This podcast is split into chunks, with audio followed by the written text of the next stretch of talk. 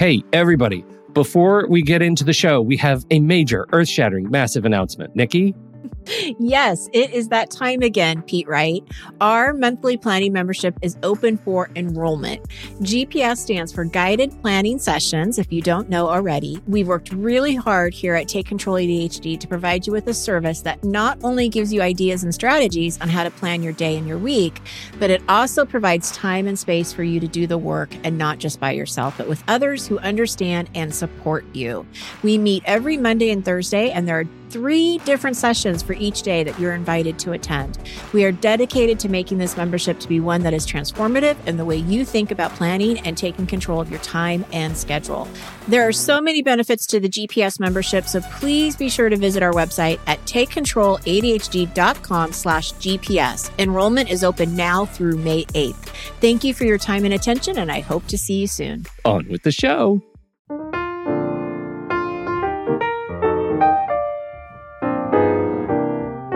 Hello, everybody, and welcome to Taking Control, the ADHD podcast on rashpixel.fm. I'm Pete Wright, and I'm here with world traveler Nikki Kinzer. That's right. Hello, everyone. How are you feeling? I'm a little tired. Got to, you got the jet lag, the old Atlanta jet lag? I do. Yeah. In fact, I, I I don't know if did you see my post yesterday on Facebook? I did not. Oh yes. So I was going to do a Facebook Live yesterday. Yeah. And you did not? no, because I did it this morning. Uh, uh, no, because I just completely hit a wall. Oh, yeah. My last client um, ended at three o'clock in the afternoon. And my plan was oh, I'll work, you know, for a couple hours. I'm going to do this Facebook Live around 5 p.m.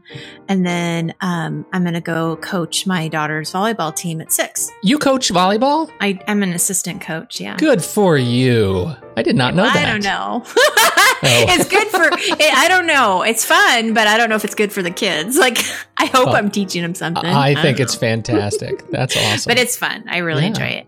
Um, but I'm an assistant coach because the head coach is the one that, like, she really knows what she's doing. Yeah. So, right. Um, but anyway, I thought, you know, this was all going to work out. This was my plan.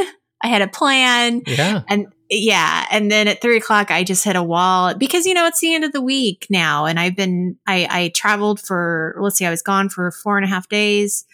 And when I came home, I just went straight into work and being mom and all of that stuff. And so, um, yeah, I just really hit a wall. And so I wrote a little post on Facebook and said, you know, I, I can't do it today. I'm just too tired. And um, had a couple comments of support, which I really appreciate. I thought that was really sweet. Yes. And I took a nap and uh, I went to volleyball practice and it was great. And so I was really glad that I uh, took that that time for myself. And so if you have a chance, jump on Facebook because I did a Facebook Live on Friday, November 17th, and I talk about, you know, why that's important.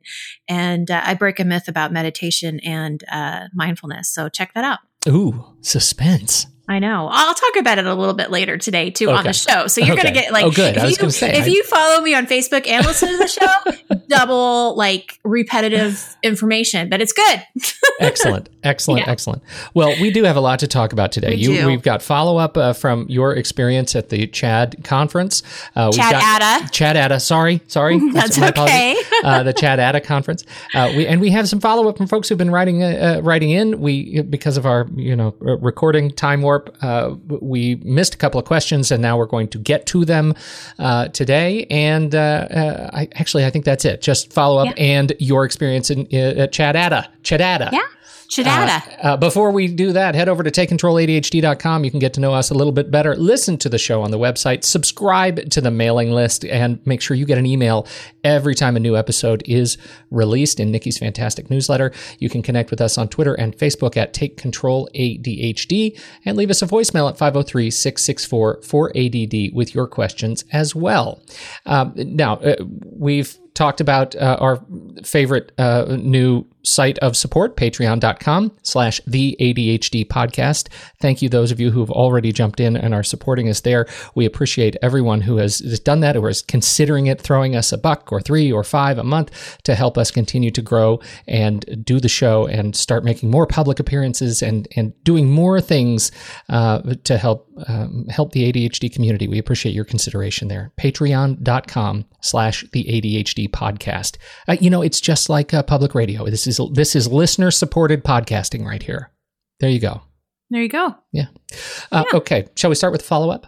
Yeah, let's do it. All right, Caitlin, uh, the fantastic Caitlin has written us, and she says, One of the things that has helped me change my language away from binaries. This is in reference to our binary language podcast. Uh, was that last week or the week before? I think it was the week before. It was the week before. Yeah, she says this is something that Brene Brown says in Rising Strong. Fantastic. She says that when faced with binary language, the first step is to ask who or what benefits from the binary pair. By asking myself this question, I find that often it is shame or a negative view of ADHD that benefits from my mindset and the binary language that ex- is expressing that mindset. The strategy has helped me realize the false narratives of binary pairs, and now back to continually improving my awareness of binary language. Love that. I do too. Uh, that's that's a great bit of awareness, and awesome that Brene Brown, uh, you know, listened to our podcast and started talking about binary language and writing it in her book Yeah, you think that's what happened? before our podcast two weeks ago. Wait a minute. She's inspired by Nikki and Pete. yeah, right. I like how you threw that in. Yeah. Nice. awesome. Well, I have another um, comment about language. This this struck a chord for people, which I think is great because Yeah. it really does uh, uh, continue the conversation. So I think that's fantastic. So this came from a um, past client of mine, actually, and her name's Elaine. And she sent me an email saying that I wanted to share with you this comic, and it came from Upworthy to give the right credits. And we will go ahead and, and put this in the show notes. And it's a it's a kind of more of an illustration than it is a comic because it's not funny. It's Mhm. more of an illustration. Um, but the point is is to not say you're sorry but to actually say thank you. And so just a couple of my favorite examples. If you want to say thank you for your patience say that instead of don't say sorry i'm always late. Oh yeah. Isn't Oh, that that's nice great. Yeah. Yes. If you want to say thank you for listening, don't say sorry, I'm just rambling. Oh my god, I do that all the time. Ah, I See, know. we even and do my- whole shows on this stupid topic, and now I'm real. I still don't catch all these instances. That's beautiful. it is. And, and I see that with my clients all the time because Yeah. we'll be in a session. They're like, I'm so sorry. I'm just rambling. I'm like, no, no, no, no. Don't be sorry. Yeah. Um, if you want to say thank you for having hope in me this whole time, don't say sorry. I'm such a disappointment. Mm. I know, Oh, right? Yeah. So this is good. And um, something that I just want to throw in there as part of my coaching groups, we have this rule. I may have mentioned this before, but we have this rule that we don't say we're sorry about anything. And if we catch you saying you're sorry, then you have to put like a nickel in the nickel jar. Now we don't really have a nickel jar. It's all like, you know, made up and yeah. in the cloud.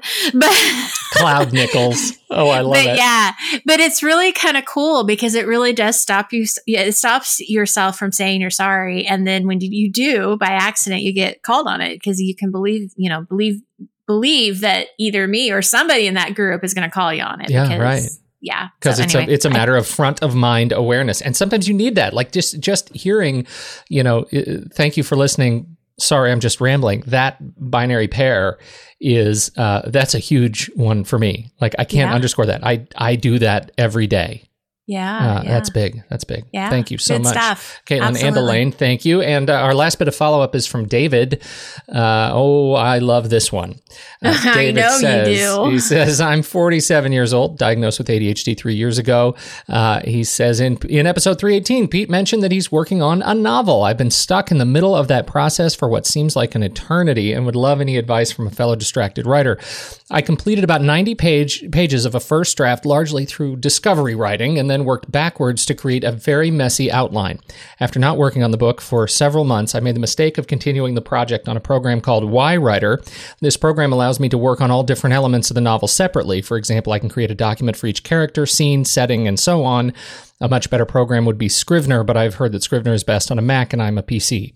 Now I feel more disconnected to the project than ever before. Even when I find time to work, I don't know where to start. I don't know if my ADHD is the reason why Writer is such a bad fit for me or if it's the product itself. Either way, I'm feeling pretty overwhelmed and discombobulated. Any tips for me on getting and staying on track? I do have some tips, and it starts with the great Somerset Maugham, who says there are only three rules for writing a novel. Unfortunately, no one knows what they are. I'm sorry, Dave. I'm sorry that I have to lead with that. The, the trick, I think, is you're onto it already. You've selected a, a, writing tool that has way too much stuff for your brain because it sounds like your brain is like my brain. It's just too much stuff. And you mentioned Scrivener, which is sort of the de facto standard long format writing tool. It is designed specifically to write books textbooks and, novels, whatever. It's it, it has all the features you need to to manage your research, to manage chapters, to manage and then export in many different formats that publishers like or self publishing. You can dump it straight into Kindle format. I mean, it's, it's a really fantastic tool, but for writing the first draft, it can be a disaster. It was for me. I used it for many years and I found I had to scale back.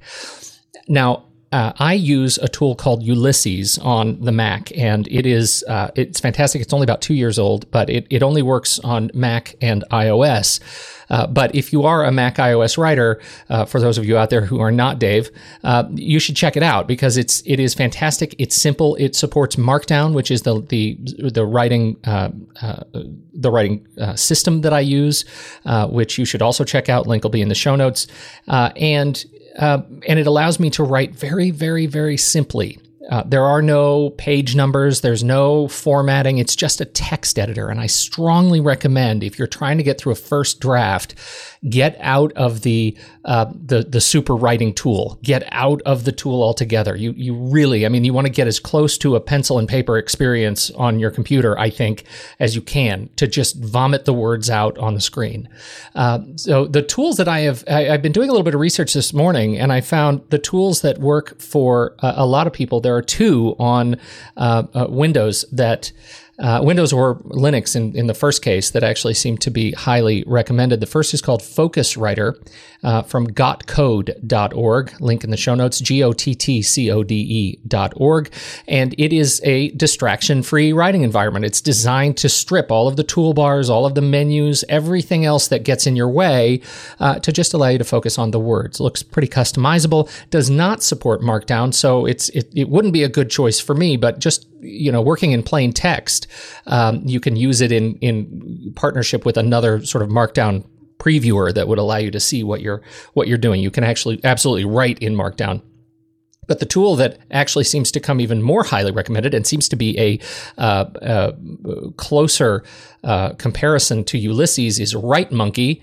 Uh, and Monkey just had a, a, looks like a beta release is ready as of September 2017. It's under current development. It's uh, you know donate what you want uh, kind of an app, and it looks it, it supports um, uh, supports Markdown, supports all these the, the tools you need just to get words out on the paper uh, with timers, so you can set you know how long you want to do writing sprints, and then timers for breaks and and goals and targets, and it, it's but it is very very simple. When you look at just the straight writing page, it's just text, and that is a that's your goal.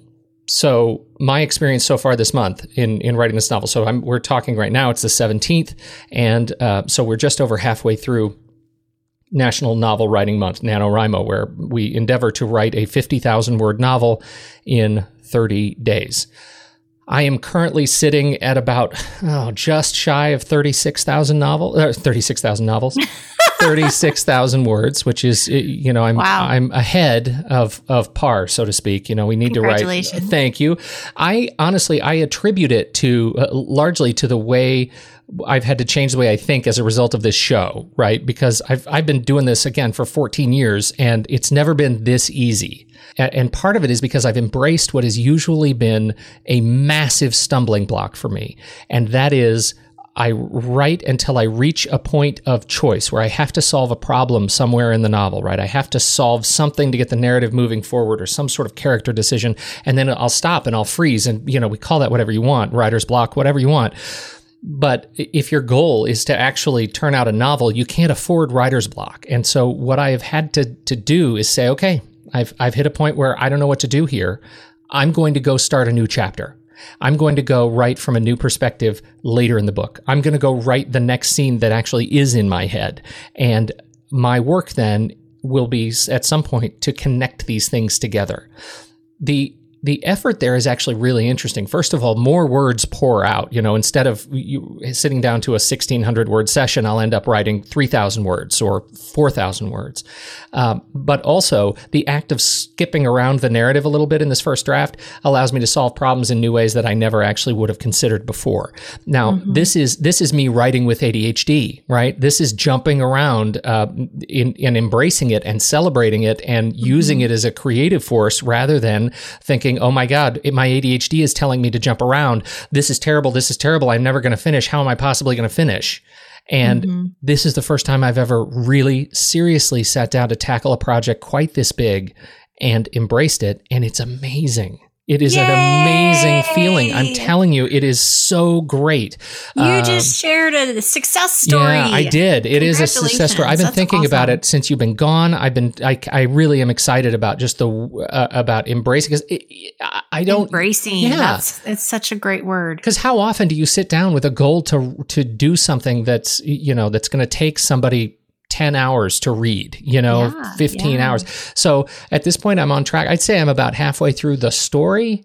And that means, you know, I'm probably shooting for 70, 80,000 words. And I'm, I'm really on track to hit that this month. Um, and and so I think to Dave's point, I I really like this because I know at the end of this first draft it's going to be miserable. Like it's going to be very difficult to write. But as so many writers have said, the the one rule that uh, Somerset Maugham has left out here, real writing starts with the second draft. So mm. whatever you have to do, whatever crap you have to turn out to get the first draft done, the second draft you'll be able to unlock the secrets that you weren't even uh, you weren't even aware you had mm-hmm. uh, as a result of all these blocks and these challenges. So i strongly encourage you to summarize that. Find a writing tool that is as absolutely simple as you possibly can make it as bare bones as you can make it. Totally distraction free turn off all the alarms turn off everything but your screen and your keyboard and uh, and then just write. Whatever comes to your mind jump around write wherever, whenever in the narrative you need to. And and I, I'll bet you're going to kick out the uh, uh, kick out those blocks and get your get your creative motor churning again. Awesome. There you go. Great. All right. So there's a follow up. Thank you, Dave. Thank you, everybody who wrote in. Uh, and um, uh, I hope that helps. And now, Nikki, to you, you want to share with us your big takeaways from Chadada, Chadada, Atlanta. Chadada. It's so hard to to to do this because you know i i actually took an extra day at the at the conference. I did the pre-conference um, sessions. And so i really was in class let's see thursday friday saturday and half a sunday. So it was three and a half days full days of just adhd and um, it was so awesome. I loved it. Um, I loved being able to meet people. I met experts. I met people that have been on our show. Um, I met parents who have kids with ADHD or adults who were just there because they have ADHD and they were looking for information. So it wasn't just professionals. It was also um, parents and adults and kids. There were some teenagers there with their parents, you know, attending this conference. And so, first of all, I just have to shout out that it was very organized. They had so many different options. It was hard to choose. I'm going to go back and actually end up paying for some of the recordings um, of experts that I didn't get to see because I had to choose, you know, between one or the other. Um, it was just a really good experience. So if you ever have a chance to do it, I know it's not cheap. You know, it's an investment, especially if it's not in your hometown. Um, but I really think it's transforming. Um, and it's a place for people. It's safe. I, I, I, can't explain it. It's like you're in this session with 50 people and people are raising their hands, asking questions, and everybody's just like nodding their head, like, yes, yes, yes. I get that. That's me. You know, it's like it's your tribe, it's your people. And um, there's a lot of emotion too, right? Because it's like this isn't a, a light topic. And right. um, but it was great. So, what I want to do today is there were a few things that just really resonated and stood out for me. And that's what I want to share um, on the show. And the first thing that I've got to say is there is this pattern in almost every single class that I took around the importance of mindfulness and meditation. And I think this is happening because they're doing more research. And I think that people have just automatically assumed that if you have ADHD, you can't do either of those things. And we know that's not true, but there's still that stigma that, that people believe. But what they're finding is that when you practice mindfulness and meditation, it really does help you uh, navigate, you know, your ADHD and lessen some of those symptoms and and be able to kind of stop that chatter in your mind. So there was three specific areas um, where this got brought up. The first person I have to shout out to is James Ochoa. Oh my gosh. James, if you're listening, I love you. you are like one of my favorite speakers, one of my favorite professionals in this field because the work he's doing is so important. Um, we had him on earlier in the show. He is, or I mean, earlier in the year, he is going to come back. He has told me he's going to come back and he's going to talk about this internal safe place that we have in our mind. I am not going to talk about about that today because I won't do it justice. I want you to hear it from him himself. Excellent. And we are going to have him come back next uh, next year um, to do that. One thing I do want to bring up, and I did talk about this on the Facebook Live today, is that it is a relationship that we're building um, when it comes to meditation and mindfulness. Uh, it's never going to look the same way every day. It's never going to necessarily be consistent. And that's okay. We need to figure out how it can work for us. And it's a chance for us to reset and um, basically just to, to, reset and center ourselves. So I can't wait to have him come back on to talk more about this internal safe place. Another area that I uh, found uh, mindfulness, uh, something that she said that really resonated. There's a, a speaker, her name is Jane Massengill, and uh, she does a lot of work with Rick Carson. And I've talked about Rick Carson before because he's the author of Taming Your Gremlins. Absolutely, so those, yeah. Yeah, those are those gremlins, those beliefs, right, that we tell ourselves. Well, one of the things that she did in her session is she had us actually just stop for a second and look around the room and just notice. So you just had to sit and look at things and notice things that maybe you didn't notice before. So I noticed that there was a there was a, a telephone on the wall, which is weird because you don't see telephones on the wall very often. Right, right. anymore, right?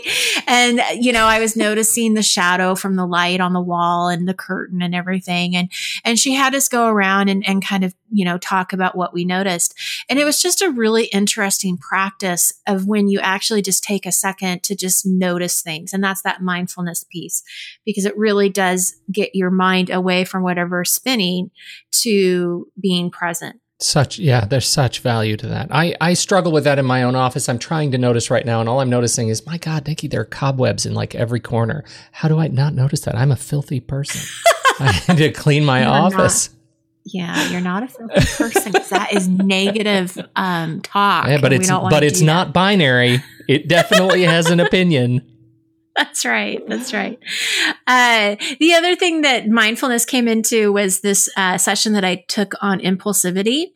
And this is a show. This is a show. Okay. So I'm not going to, again, I'm not going to go into great detail about what I learned in this particular um, course. I will I will talk about it later. But uh, part of managing um, being impulsive is being mindful. Yeah, it's like the other side of that coin, right? That's fantastic. Yeah, it is. So we will talk more about that. Another thing that really resonated with me, and this was a session that I took um, that is based off of Bre- Brene Brown's work. It's interesting how all these people kind of circle back in my life. Yeah. Um, it was uh, it was a session really um, about shame, and it was specifically based off of Brene Brown, the, the woman that that uh, spoke is a um, trainer of hers, or she's trained under her, mm-hmm. however that works. Um, but one of the things that she said is that we get into this habit of foreboding joy, and when she started talking about what that meant, I'm like, oh my gosh, that's so me. It's like you get to that point where everything's going well, but you're just waiting for yeah. something to go bad. Where's the other shoe? I'm sure it's going to drop. Yeah. like I can't be this happy. Yeah. Like this just isn't, you know, this isn't going to work or you're in this great relationship and you're just expecting that, you know, the other person is going to end up being this, you know, he's going to cheat on you or she's going to cheat on you. Like you're just waiting for something bad to happen. And um but she was saying that the way to to to curve that is that we practice gratitude. And they had this video of Brene talking about this. And she was talking about how her teenage daughter is driving. And of course, you know, this is an exciting thing for her daughter, right? She's getting some freedom. She's, you know, going into that kind of next chapter of life. But as a mom, she's like, oh my God, this is like worst thing. I can't believe she's going to be on the road. Watch out, people, you know? and then, but she was saying, but instead I had to sit there and say, okay, I'm so grateful that, you know, she has a car, a safe car that she can drive. And I'm really grateful. Like, you know, oh, she's kind dear. of like talking to herself about how she was going to be grateful about this experience. So it was just a really interesting example. But I, I, I really just took away from the fact that I know I do this where I, I don't just sit in the happiness. I kind of expect it to go wrong somehow. Sure. And, um, how we really just need to practice gratitude on that happiness and sit with it and be present with it. So that's pretty beautiful. I, I think that of that is like the other side of the thing I call back pocketing success, right?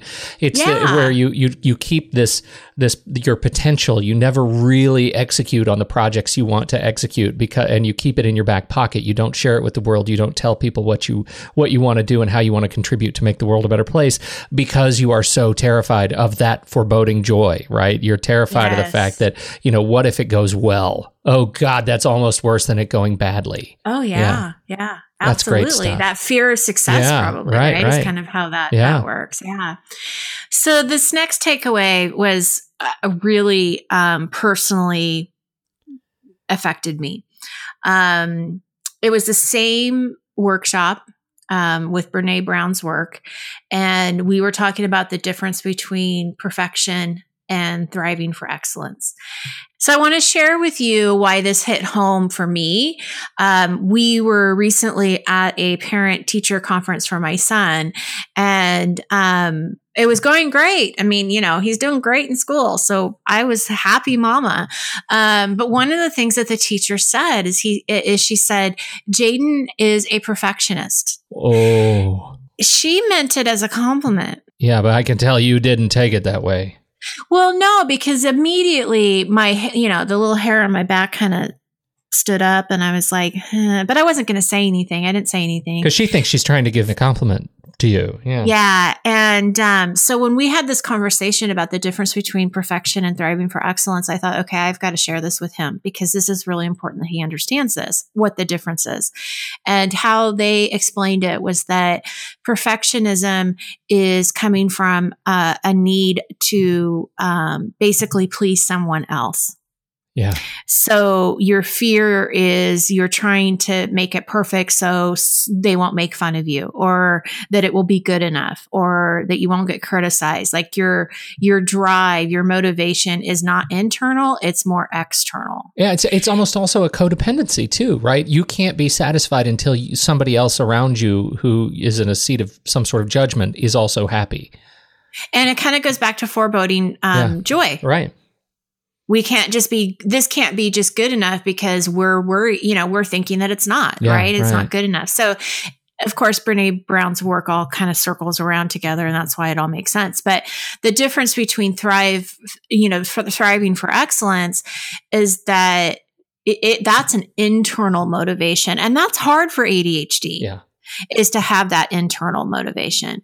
And so that's why you tend to be more perfectionism or per, uh, more of a perfectionist than being able to just thrive for excellence. So this is awareness that you can kind of see in yourself, like what where you might fall and, and what maybe shift you might be able to take to go more th- to the thrive for excellence, where it really is that internal, I want to do the best I can. I want to show up. I want to um, know that I did the best I can before I turn this in, but I'm okay with it being the way it is. Like it is good enough. Mm-hmm. Mm-hmm.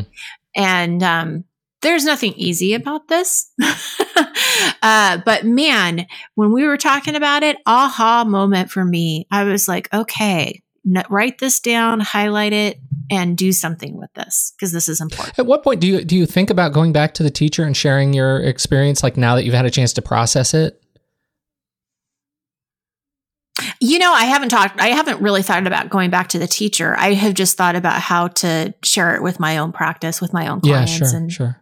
Yeah. Okay, Yeah. that's interesting. Uh, yeah, yeah. Uh, one of the the quotes that that she shared from Brene Brown, which I think a lot of people are going to relate to: "When perfectionism is driving us, shame is riding sh- shotgun, and fear is that angry backseat driver." Oh, Brene is awesome. Got perfectionism, shame, and fear. I wish she was my uh, sister. She's the best.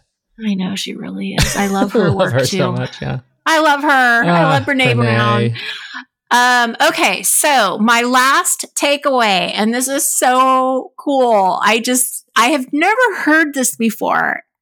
And and I don't know why because it just makes per- perfect sense. I was in a session with Terry Matlen and she does a lot of work with women and ADHD. She also has a book on organizing. Um, and uh, she is just a, a fantastic lady. I worked with her a little bit last year, um, and she's great. So she did this sesh- this session on um, women and ADHD, and it's really about like. Um, Oh, chores and things that we hate to do Yeah. right? Right. All these things that we have to do. She said very clearly accommodations for ADHD are not luxuries. Oh, that's so good. That is so good. And I don't, I mean, I hear you talk about that. It's, it's, it, she was speaking toward women, but man, that rings for me. That checks a lot of boxes. Absolutely. And and it does ring for a Yeah. lot of people. And that's what she's saying is that, you know, we are trained early on that we have to do everything. We have to cook, we have to clean, we have to raise the kids, we have to work, we have to be in charge of this and vacations and bills and pets and I mean, it is exhausting to even me say that out loud. Yeah. Right. everything as adults adulting you know is is hard and so one of the things she was saying is as, as soon as we can let go of that guilt that we need help um, and that we don't have to do everything and i shouldn't have to be able to do everything and nothing is wrong with me then um, you know th- those are those accommodations are not luxuries they're they're ways for you to have a happy life. There, there isn't any fault for me wearing glasses because I, I need them to see. And there isn't any fault in somebody hiring a house cleaner, a laundry service because they hate cleaning and they hate laundry or even a personal assistant or doing the online grocery shopping. I mean, all of these things that can help us and make our lives more joyful. They are accommodations. They're not luxuries. And, and I just thought that was awesome. You know, I it, boy think of thinking about that really with my my own kids as we're talking about you know the potential of a 504 and IEP uh, and and you know you occasionally run into busy teachers who you can you feel like they the the response is not this is a this is something that's going to help the kid succeed on an even playing field but that this is just something that's going to make it easy Right. and that's that is not that is could not be farther from the truth uh, No, so this is really true. important that's a really important thing to internalize So those were just a few things that came to mind that I wanted to share. Of course, there was so much more, but you know, I don't. We're supposed to be a kind of a shorter podcast, so. but good news is that um, I am planning on doing some podcasts, uh, or I'm doing some content planning right now for next year. And uh, like I said, I know that James Ochoa will come back. Um, I'm hoping to have um, uh, Jane Massing- Massengill come back or come for the 1st Mhm. time to talk to us about taming the gremlin. Uh, we will definitely be talking more about meditation and mindfulness because it was such a such a trend and pattern um, throughout, like I said, throughout the whole conference. And uh, like I said, too, impulsivity. I definitely think that's worth a, a worth a show. So if there are um, ideas out there, things that you want us to talk about, now is the time to let me know. I don't do content planning for the whole year, but I do try to plan ahead so that um, I'm not just, you know, winging it all the time. Although sometimes that's what we do, Pete. But for the most, I, I'm most sure part, I don't know what you're talking about. I know. For the most part, I do try to do a little bit of planning. So if there's something you really want us to talk about, now is the time to send that email and let us know so that I can um, put that at least in the next three months. Yeah, um, I don't know if I'll go anything farther than that, but That's perfect. That's perfect. Definitely do that. Call us. Uh, the uh, you know the number 503-664-4ADD. Uh, if that's an easy way for you to do it, just call us while you know while you're listening. Just call the uh, call the line at a stoplight or, or pull over the car and leave us a quick voicemail if there's something you think you'd like to to hear us talk about. Uh, whatever works for you, we'd love to hear your thoughts uh, as as we go into the next year. Um, lots of good stuff still to talk about between now and the end of the year, though. So we're going to hang it up now. Thank you everybody for uh, downloading and listening. We appreciate your time and your attention. On behalf of Nikki Kinzer, I'm Pete Wright, and we'll catch you next time right here on Taking Control, the ADHD podcast.